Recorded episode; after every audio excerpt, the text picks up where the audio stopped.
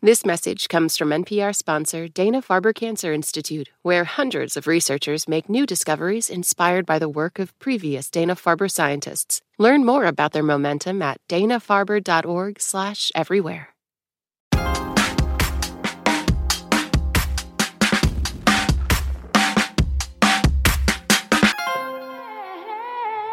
I believe in the Church of Baseball. I've tried all the major religions and most of the minor ones. I prefer metaphysics to theology. You see, there's no guilt in baseball, and it's never boring. The one constant through all the years, Ray, has been baseball. America has rolled by like an army of steamrollers. It's been erased like a blackboard, rebuilt and erased again. This game is a part of our past, Ray. Man, this is baseball. You gotta stop thinking. Just have fun. It's called America's pastime. But is it still? If anything, baseball is probably like my third sport. Uh, I watch basketball and football more, but as far as the baseball rules, I'm still learning them. So maybe I'm learning the new ones as I go as well. So I don't have any uh, comparison to the old and the new. I just like it. That was Reggie, a baseball fan one of our producers met at a Chicago White Sox game last weekend. These days, going to see a major league team is a commitment. Games, including snacks and souvenirs, are expensive and long, which may lead some fans to get restless. So, Major League Baseball took action.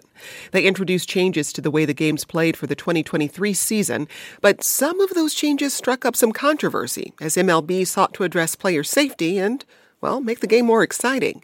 We heard from some of you who told us you prefer the minor leagues anyway. I've never been a baseball person, but I very much support my local team, the Richmond Flying Squirrels, because of all of the great things they do for our community. Here in the upper Midwest, we're fortunate to have the Collegiate Woodbat Northwoods League, including our very own Madison Mallards. So my team that I enjoy is actually a minor league team the Charlotte Knights. They are just such an amazing group of people. It's a fun time in small ballparks, and it's great for kids. Minor league is the way to go. It's a great, great, great experience. After the break, we hear from the Savannah Bananas, who've added their own twist to the sport and become a fan favorite. Then we take a closer look at Major League Baseball, talk about the new rules, and hear your thoughts on the state of the game as well. I'm Jen White. You're listening to the 1A podcast, where we get to the heart of the story. Back with more in just a moment.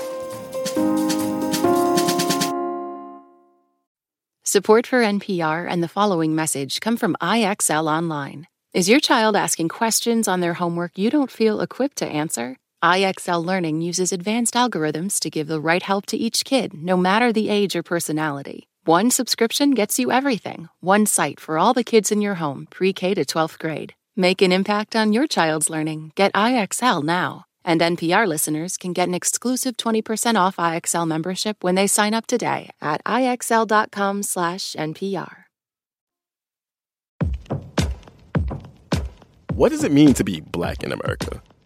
In NPR's Black Stories, Black Truths, a collection of stories as varied, nuanced, and dynamic as black experiences, you'll hear it means everything. Search NPR Black Stories, Black Truths wherever you get your podcasts.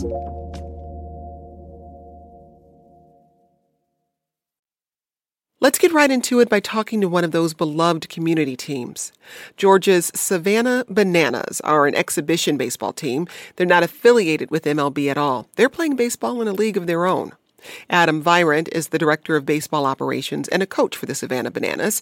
Adam, welcome to 1A. Thanks for having us on, Jen. Also with us, Tyler Gillum, the head coach for the Savannah Bananas. Tyler, thanks for being here. We're excited to be here. This is awesome. So the Savannah Bananas are very different from any other baseball team right now. You all play banana ball. So Adam, orient us. Describe us what uh, what what a banana ball game looks like. Banana ball game is going to be a celebration of baseball and entertainment like you've never seen before. Um, you know, there's certain elements of baseball that a traditional fan will will see but we've jazzed it up with a set of rules that are engineered to really inspire and engage a whole new uh, type of fan. So, for instance, you know, you mentioned that these games are long in, in the Major League Baseball um, arena nowadays. We we have a time clock. It's a two-hour time clock. It's a running clock, and our goal is within that two-hour time period to pack so much entertainment and fun into it that it's going to leave fans wanting more. And there's some really amazing rules as well. Um, we always want to get the fans engaged. So one of our rules, if a fan catches a foul ball, it's an out. It's, it's amazing. when it happens, uh, the crowd goes crazy, and we bring that fan onto the field and announce them to the to the world. It's pretty amazing. And then some other rules that really just kind of you know invigorate fast play, exciting play. We our our players can steal first base on a pass ball, which is really great. And uh, we don't have a we don't have a pitch clock, but um, we really stress fast, high paced play. And uh, so far, it's working out. We have sold out shows across the country. Tyler, what are the origins of Banana Ball? Well, in 2016, the Savannah Bananas originated here in Grayson Stadium in Savannah, Georgia. In 2018, I became the head coach of the summer collegiate team. And at the end of 2018, we decided to try to figure out what these rules are to engage fans more and create the game and make the game a little bit faster. And so we started playing the game, learning the game, and the game evolved since 2018. In 2021, we actually went on our first one city world tour and we went to Mobile, Alabama, sold out a Friday and Saturday night game. That was our first test to trying to take the show on the road outside of Savannah, Georgia, and it went amazing. That led to 2022. We played seven cities, 16 games, all sold out. Fans went crazy. Our social media on TikTok went from half a million fans to 3 million fans in a month. And ESPN did a documentary about us called Banana Land, which is airing on ESPN Plus right now. So, um, and here we are in 2023. We're playing 90 games, February through September. It's 33 cities, 20 states and we've broken records all over uh, the country in these stadiums we're playing, and fans are loving what we're doing. Adam, who are you playing against in these games? So there's two type of uh, teams that we play against. We play primarily against the Party Animals. They are arch nemesis. Um, they are a homegrown team. They're all under the same umbrella, but they are filled with very talented group of former minor league and, and, college players. There's a former first round pick out of high school on that team, Jake Skole, a, a number of other phenomenal players. And we played most of our games with them. Um, we also play a, a, series of challenge series against other independent teams, whether that's in the American Association or the Frontier League, as well as uh, a series against the Major League Baseball Player Alumni Association, which has been a lot of fun. Uh, it's been a three game set. So we uh, we travel around and, and, and we play banana ball rules against the party animals and all of those challenge games. Tyler, I'm trying to just form a picture in my mind and a, and a picture for our audience. Is it fair to say banana ball and the Savannah Bananas are akin to the Harlem Globetrotters in basketball and that there's a high level of skill but you but you're just doing things a little a little differently than what you might see in a traditional game. Is that fair? That's fair. We get compared to the Harlem Globetrotters a lot. I, I think the difference in us though is none of our games are scripted when it comes to the gameplay. All of our games are straight up like the gameplay is real. It's hard to script a 500 foot home run. so uh, these games are very exciting. It, it, doesn't matter if you're nine or 96 years old. There's something for everybody. I had a friend back in Nashville this past weekend that said there was multiple people sitting together. They were all locked in on the game, but everybody was watching something different mm-hmm. that was happening on the field. And that's the great thing about Banana Ball is um, no matter who you are, there's something for you. Well, 1A producer Barb Anguiano went out to a Chicago White Sox game last weekend to hear what baseball means to people, and here's some of what they had to say. So it's a community thing first. Become a fan now rather than later. Okay. Cool. No bandwagon. Being out here with people that enjoy just as much as I do, coming out here and watching baseball, and it's a it's a great social sport. You get to watch something, you get to talk to people, you get to hang out and you get to watch some more fun. So I, I love everything about just coming to a baseball game. It's a perfect social event. Tyler, how did the community react when you first started to play banana ball and, and said, this is how we're going to do things? Yeah, so when I took the job in 2018, one of our main quotes was whatever's normal, do the exact opposite. So we've been doing things a little bit different here for a long time. And, you know, um, just when you do things different, sometimes people are trying to figure out what's going on, right? And so, um, people were engaged about what was happening because the game was fast. Um, there's a quote that's always said is keep your head on a swivel because there's things going on all the time. Music never stops at our games. And so it's very entertaining and people are loving this. We currently have 600,000 people on our wait list and we're trying to get more games so these fans can come come watch us play. Adam, what about that community aspect? Because a lot of what we heard from listeners is that there is this connection they feel to the people they're sitting next to at the games, even if they don't know them, but there's there's some sense of community there. Absolutely. It's a lot like going to your favorite rock band and, and being a part of that, you know, uh, that show and that, that great music. And, and not only is it a great connection between the fans, but also the players. Uh, one of the things that we really focus on is breaking down that wall between player and fan. And so we are very intentional about having our players connect individually with the fans, whether it's on social media or in person. And so we do that through a series of our game day includes a, a march through all the fans that line up, sometimes four or five hours before the game starts, and we're high fiving all of them.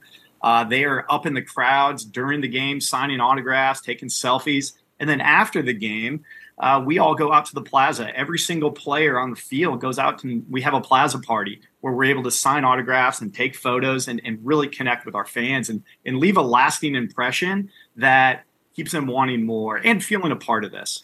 What do you think draws players to Banana Ball? Because, as you said, you've got folks on your team who were, you know, highly ranked, collegiate players. What draws them to this? Adam?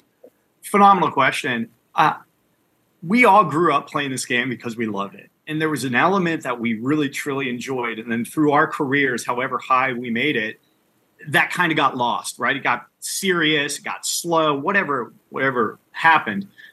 I think players gravitate to us because they see us having fun, they see us playing high level baseball, and they see us doing something from like an entertainment and a showman stand, standpoint. There comes a point in everybody's life where baseball says you can't play this game at a high level anymore well, that doesn't mean you still can't enjoy it. So, um, you know, it's it's. I think that a lot of these players are tapping into what the reason was they originally started playing baseball in the first place, and which is fun out there with their friends and, and smiling. So while it's a lot of fun, Tyler, for players who are just coming to Banana Ball, and also, I mean, if you're, you're doing all of these games across the country, I would imagine you still have to practice. How much do you practice as a team?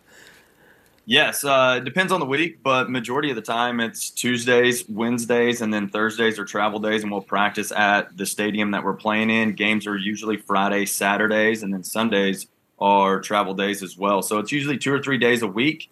Um, half the time we're practicing some choreographed dances or some run celebration or a walk up song, and then half the time we're practicing baseball, but it's about efficiency. It's about practicing on what you do best. Like our, um, you know, we we have a guy that does bat tricks. He's uh, our banana bat trick guy, Ziegler, and he, uh, you know, during practice, he's practicing all of his different bat tricks. So we have multiple characters within our game and uh, we just try to focus on what they do great and, and make sure that they hit what we call their daily vitamins every single day. But I think that one thing that makes us different than everybody else is our trick plays. We've hit multiple trick plays in games. We've got a center fielder that can do a backflip catch on a routine fly ball and land on his feet. He's done it about 10 times this tour.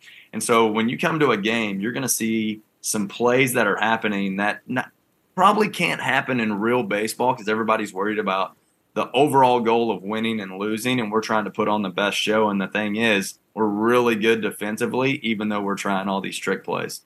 Now let's bring another voice into the studio. Mark Leibovich is with us. He's a staff writer at The Atlantic and spent time with MLB executives, players, and team managers to learn about the state of the game. Mark, welcome to the program. Thanks for having me, Jen. So the Savannah Bananas are clearly in a league of their own. They're doing their own thing, but they're beloved by the community. Where do these kinds of, of community or minor league teams fit into the larger baseball picture? Well, I mean, I think they're a massive uh, part of, of the larger fabric of baseball. And, and, frankly, just listening to this this interview, I mean, I, I, wanted to go watch some of these games. I mean, it sounded really interesting. And I think it's also something that Major League Baseball could really learn a lot from because one of the things I found in my reporting was change comes very, very slowly to baseball. It's an extremely change averse um, sort of conservative game, frankly, that it really has traditionally looked askance at any kind of antics like this, any kind of individuality, any kind of thing that kind of upsets the larger apple cart of, of, of baseball. And um, one of the things that, that Major League Baseball has learned to do in recent years is kind of look to the minor leagues as a laboratory of experimentation. And now, obviously, you know, they don't do it to the extent that the Savannah Bananas do or Banana Ball does, but it, it, does. I mean, things like the, the pitch clock and like these bigger bases that they have initiated this year um, did sort of derive from looking to the minor leagues for some kind of inspiration to, to, en, to, you know, to enliven a game that had really become quite moribund over the years.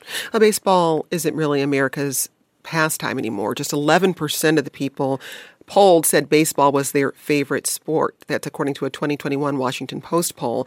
And that's far behind the 34% who said football ranked number one. I'd love to hear from each of you why you think baseball has faded in popularity. Mark, I'll come to you first. Well, I mean, I think part of it is that the game has slowed down considerably as sort of in conjunction with our brains speeding up over the last mm-hmm. several decades. I mean, phones and computers and just sort of the shrinking attention spans of modern life have happened, you know, disproportionate or like almost in the going the opposite direction of baseball games taking three hours and 10 minutes and so forth. And who has time for that? So I think that's really been the biggest disconnect sort of culturally. But, but also, I mean, television, I mean, really has been the, the larger driver of sports, and football is kind of the perfect TV sport. There, you know, the Super Bowl is the biggest rated show of the year every year, and that's been true for a number of decades. Adam, what do you think? What do you think baseball has faded in popularity? I think the connection that the, the players have with the fans is, has drastically changed and, and affected um, how a young boy maybe looks up and, and, and, sees their idol. Growing up, we had uh, not full access, but pretty good access to players. And nowadays, these guys are, you know, big time celebrities. And in Mark, in your recent article, you talk about uh, that situation where Juan Soto blows right past you because he has something more important to do, right? Um, I, I, think that's a that that plays a big part of it as well. Tyler, what about for you? Because you grew up playing baseball. How do you think the game has changed? Well, I think what we're doing with the bananas is really using social media to connect, and it's all about connection and seeing these players and connecting with these players, so you can have a hero and you want to be like that person, and that's what we're doing with the bananas. We really work hard on connecting with our fans through social media and they get to know us and we we learn to storytell and what's happening right now is these these young youth players are dressing up like us. They're going to school saying when i grow up i want to be a savannah banana. And you know when halloween rolls around they're you know they've got all of our uniforms on and they might have a pair of boots on like i wear on the field you know it's crazy the connection well, if somebody wants to check out a Savannah Bananas game, or can we like peep it on YouTube, just see a couple of scenes to get a sense of how you play? Yeah, please please jump on YouTube. We have our YouTube channel going. All of our games are uh, available on YouTube. We have a ton of videos, and you can find us on all social media platforms as well. Well, we have to say goodbye for now to Tyler Gillum, head coach for the Savannah Bananas, and Adam Virant. He's the director of baseball operations and a coach for the Savannah Bananas. Adam, Tyler, thanks. Thank you. Thank you. Heather wrote to us I am a devoted baseball fan. I live in Cleveland and am a huge supporter of the Guardians. I'm going to the game this evening. One of the many facets of baseball that makes it so attractive is that every field is different. The basics of the field are the same, but the foul territory and home run fence vary. Mark Leibovich is sticking with us, and we talk more baseball after the break.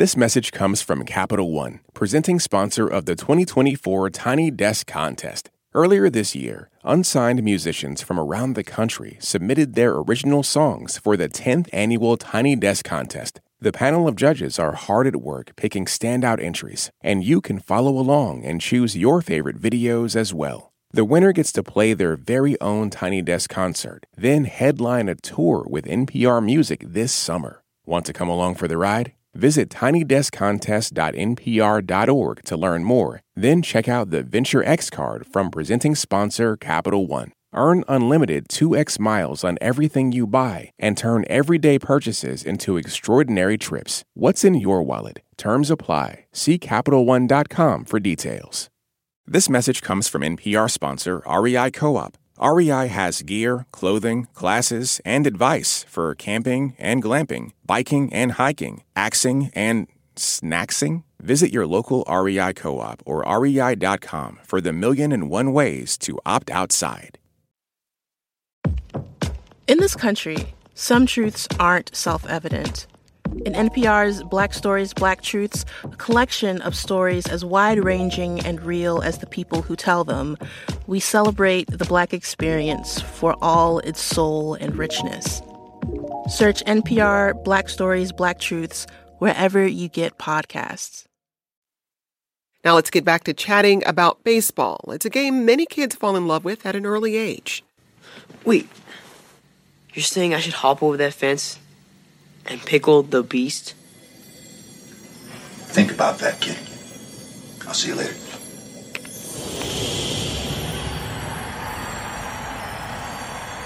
Remember, kid, there's heroes and there's legends.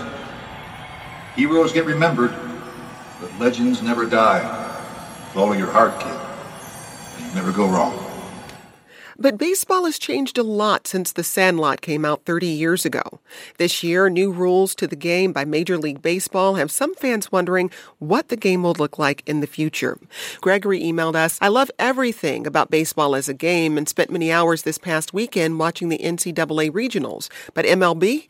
I haven't really paid attention since the last set of labor issues. Millionaires and billionaires fighting while charging high prices for tickets and concessions is of no interest to me.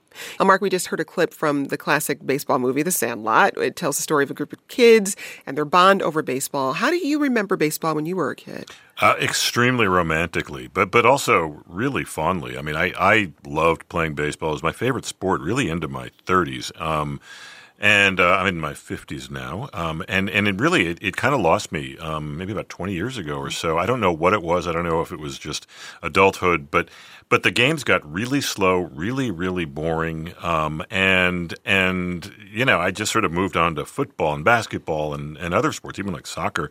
Um, I was not alone. There were a lot of people out there saying the same thing, and, and it's sort of there were a lot of them people who were former baseball fans kind of voting with their feet, and ticket sales were down, and ratings were down, and so forth. So the the sport was in big trouble. So I kind of set out here to write, I guess, what kind of felt like an obituary of like the grand old game. And lo and behold, my reporting kind of coincided with these new rules they were putting into place. So it uh, it kind of turned out it became a renaissance because I, I, became a very early convert once I saw some of these new rules, especially the pitch clock being put into place, and it was um, you know it was a real eye opener as I was doing my reporting. For people who haven't been following the game this season, just explain how some of these new rules work. Yeah, I mean the big one is a pitch clock. Basically, um, you know, the standing around waiting for the pitcher to throw the ball or the batter to sort of stop, you know, velcroing and re-velcroing um, his batting gloves. I mean, that's stopped. I mean, the pitcher now has 15 seconds to throw a ball, uh, to throw a pitch. Uh, 20 seconds if there's a person on base, and the batter has to be ready at the eight second mark. So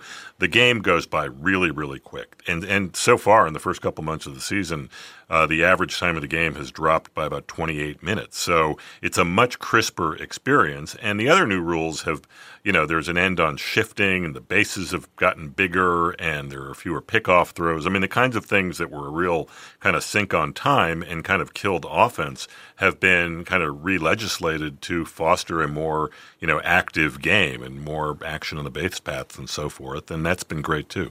So your love for baseball was rekindled with the introduction of these new, new rules. And actually, you're not alone. I've started watching baseball again. I'm going to start going to Tampa Bay Rays games again the sport has been reinvigorated. I think the big thing that got lost was how much time the offense could take and the defense could take for that matter. It really slowed down the game and made it very, very boring. Uh, but now with the new pitch, pitch clock changes, I absolutely adore the sport again. Uh, I used to play as a kid, and it's so much fun to get back into it. Now, in your reporting, Mark, you say Major League Baseball introduced, quote, a novel ethic into its stationary culture. Urgency. How are players responding to the new rules? Well, players are the one constituency that was was definitely averse to it at first. I mean, just they were they were really kind of nervous because baseball players especially are very routine oriented. They do not like um, any, I mean, no one likes a change to their workplace to come in this suddenly, but baseball players in particular are very idiosyncratic. Um, they tend to be very obsessive about you know what works for them and so forth. And and part of the appeal to them of baseball is that they could take all the time they needed, um, and that's part of what makes them so good at what they do. But you know, it's not much to watch, so um, you know, they, they definitely had to adjust. But I think most of the players now w- would say that they, they enjoy it too. And, and look, when you're a baseball player, you're actually watching a lot of baseball too. And you don't want to spend all this time at the office. You want to go get on with your life afterwards also. So, um, you know, there are still some holdouts. And, and again, um, you know, it's not universally adored. But for the most part, I mean, people have, have really warmed up to it. Mm where did the idea for changing these rules come from? Who who was the person who said something's got to change? I mean, I think a lot of people within Major League Baseball were sort of looking at these numbers, and they were just alarmingly low. You know, just drops in ratings and you know bottom lines basically, and ticket sales and so forth. Um, you know, eventually they looked to the minor leagues because, you know, the minor leagues, like I said before, I mean, it sort of became this laboratory of democracy, right? You, you, sort of say, let's see if this works. And, you know, we'll see if this works on a smaller scale. And they saw that, you know, when you put these pitch clocks, for, for example, into some of these minor league parks, you see people staying in their seats, not checking their phones. I mean, not um, not leaving in the sixth inning and so forth um, bringing kids to the game on school nights. So you know it doesn't take four hours, and you know they don't have to be home by eleven thirty or you know leave so much earlier. So I, I think they saw that it worked. They also, you know, they, they had a new labor agreement that sort of made it easier for them to sort of put these things in place, and the players reluctantly kind of went along. And um, but no, it, it, did take time, but they were falling farther and farther behind. We heard from a listener earlier who talked not just about the pace of the game, but about the expense. Uh, you know, going, paying for tickets. If you've got to park your car, that's a whole other thing. If you want a few snacks, it, it gets pricey very quickly. Is there any talk about trying to make this a more affordable experience? Um, you know, this, that's interesting. I mean, I think, you know, that is frankly true across the board. I mean, NBA games, NFL games, NHL games. I mean, you're going to find that experience everywhere. What one advantage that baseball does have is the minor leagues. There are so many communities that have minor league teams, and, and frankly, I mean, those are more affordable. I mean, I, I have never been to a Savannah Bananas game, but I mean, I've gone to a lot of small town games, and you know, it's like a dollar to park. You know, maybe you could park even on the street. Um, you know, the concessions are really reasonable. So I mean, baseball does have a community accessibility that, that people don't think about so much because you know fewer people seem to be um, playing the game. But but I do think that look, it's a big problem across the board in professional sports. Most people are going to interact with their their team on TV, mm-hmm. um, and um, you know I would hope that there are some initiatives that would make it easier to actually go to games. Well, not every community has a minor league team too. True. Yeah. yeah. When it came to making these rules changes, how much negotiation went into coming to a decision and everybody saying okay we're gonna we're gonna give it a shot. Yeah it, it, took a lot. I mean i think one of the advantages that, that major league baseball had was that this came within the larger collective bargaining agreement which was a big i mean it, you know, there was a lockout in the, a, couple, a year a little over a year ago um, that threatened the whole season. And so you know there were these really kind of first tier economic issues. And, you know, it was mostly about, you know, getting paid. And so you sort of slipped in these new rule changes and everyone was like, okay, well, look, as long as I get to go to work and get paid, I'll figure this out for myself. But so it wasn't, it, it, was able to, they were kind of able to hide it in the larger agreement. But, but ultimately, it was not easy. And the Major League Players Association is extremely powerful. We got this email from Neil who says, I used to be an avid fan of baseball until MLB told me I couldn't watch more than one game for a team if I signed up for the games on MLB.com. Now I don't even pay any attention at all to the games. I mean, uh, Mark, we're in this time when there are so many streaming services and you know options for how you watch television and sports. Yeah. It, it, how is that driving either fan buy-in or fans leaving the sport. Well, I mean, again, it's a, it's an entertainment wide phenomenon, and it's, it's something that every sport faces. I mean, you're not just competing with. I mean, baseball used to have the summer to itself, right? It's like, wow, we're not competing with the NBA because they're they're on vacation. Um, you know, you're you're competing with any number of streaming services, as you said. Um, you know, I have a lot of things I can do now. Mm-hmm. You know, in my living room, on my porch. You know that do not com- that that compete with baseball, which frankly is kind of a joy. I mean, I like having the options of things to do rather than saying, "All right, well, let's let's just sit on my porch listening to a transistor radio of you know the the game again, right?" but I mean, again, that's the nature of modern life. But again, I mean, baseball does and has had to become more proactive in making itself more competitive with with this sort of more immediate gratification culture that exists elsewhere. Erin's favorite team is in Missouri. She says, I live in Springfield, Missouri, and have quarter season tickets to the Springfield Cardinals. I like the slower pace of baseball. It can still be pretty fast, but there's also downtime between innings where they play silly games with fans. I like being able to get outside in the nice weather and watch a game with others who enjoy it. And Barbara emailed us her thoughts. I have loved the game since my grandfather took me to Richmond Colts games in the early 1950s. I am 76 now and still follow my teams, the Washington Nationals, the Richmond Flying Squirrels, and the Deltaville Delays. As to the new rules, I didn't think I would like them, but for the most part, I do, except for the Ghost Runner. That needs to go. Mark, what is the Ghost Runner? Ghost Runner is a it's an initiative that they put in a few years ago, and basically, once you get into extra innings, uh, there is an imaginary runner on second base. They did that to sort of make it easier to score in the extra innings so you don't have these 18, 19 inning games because, frankly, the, the, the seven hour baseball game was getting to be a bit, a bit much. So they did that to curtail the really endless games. Uh, how do these new rules potentially give some teams advantages over others? I mean, I think it's more of an individual advantage. I mean, some pitchers have really sort of worked to try to game the pitch clock. They sort of said, okay, I can get hitters off balance. I mean, they've had to kind of tweak this along the way.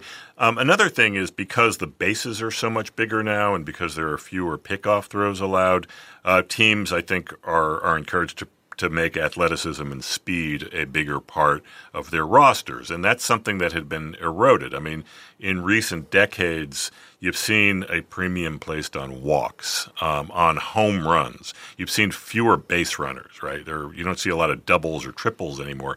Um, pitching has become so dominant, and you know, strikeouts and walks are not baseball. I mean, they're baseball, but they're not contact. There's no action associated with them, um, except you know you swing and you miss or you walk to first base. So I, I think you know the hope here is that it will foster a more athletic sport that celebrates the physical attributes of the players. So what does that mean for recruitment and, and that feeder system from the minor leagues to the MLB? Well, I think part of it is is at this even even at a younger level, at the high school level or college level.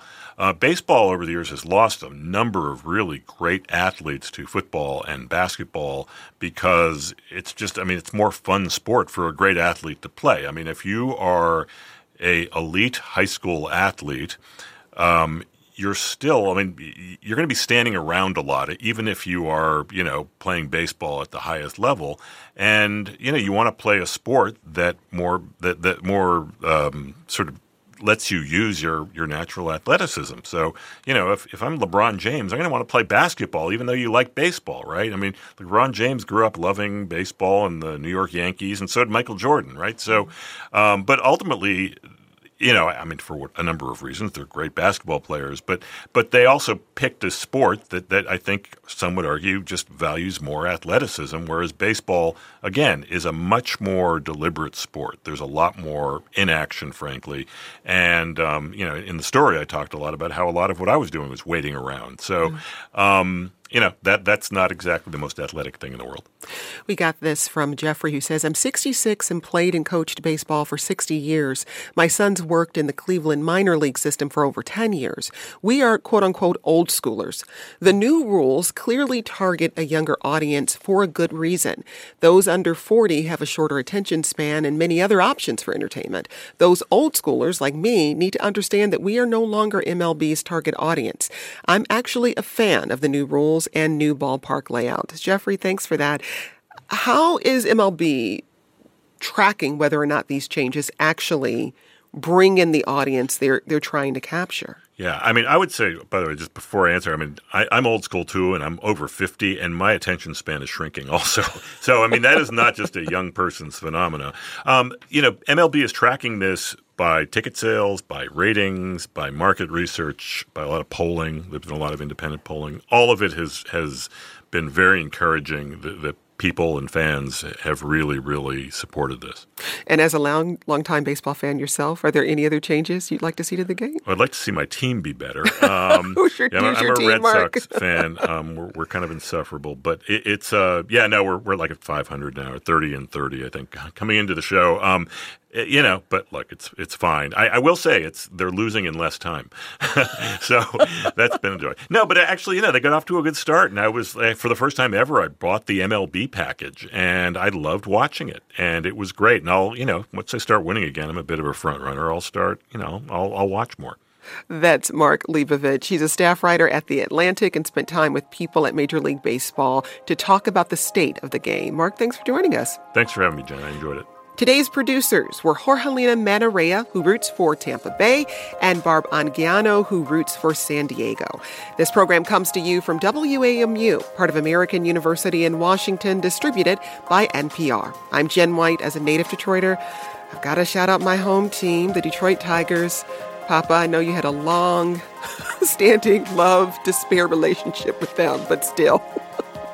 it's all love for the Tigers. I'm Jen White. We'll be back tomorrow. This is 1A.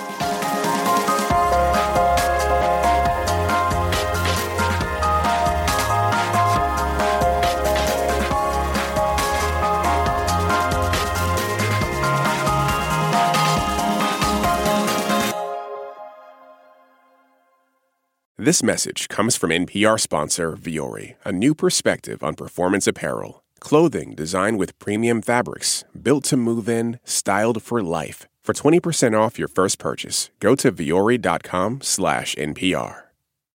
Support for NPR and the following message come from IXL Learning. IXL Learning uses advanced algorithms to give the right help to each kid no matter the age or personality. Get an exclusive 20% off IXL membership when you sign up today at IXL.com/NPR.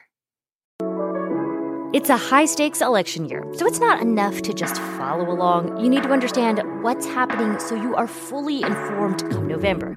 Every weekday on the NPR Politics Podcast, our political reporters break down important stories and backstories from the campaign trail so you understand why it matters to you. Listen to the NPR Politics Podcast wherever you get your podcasts.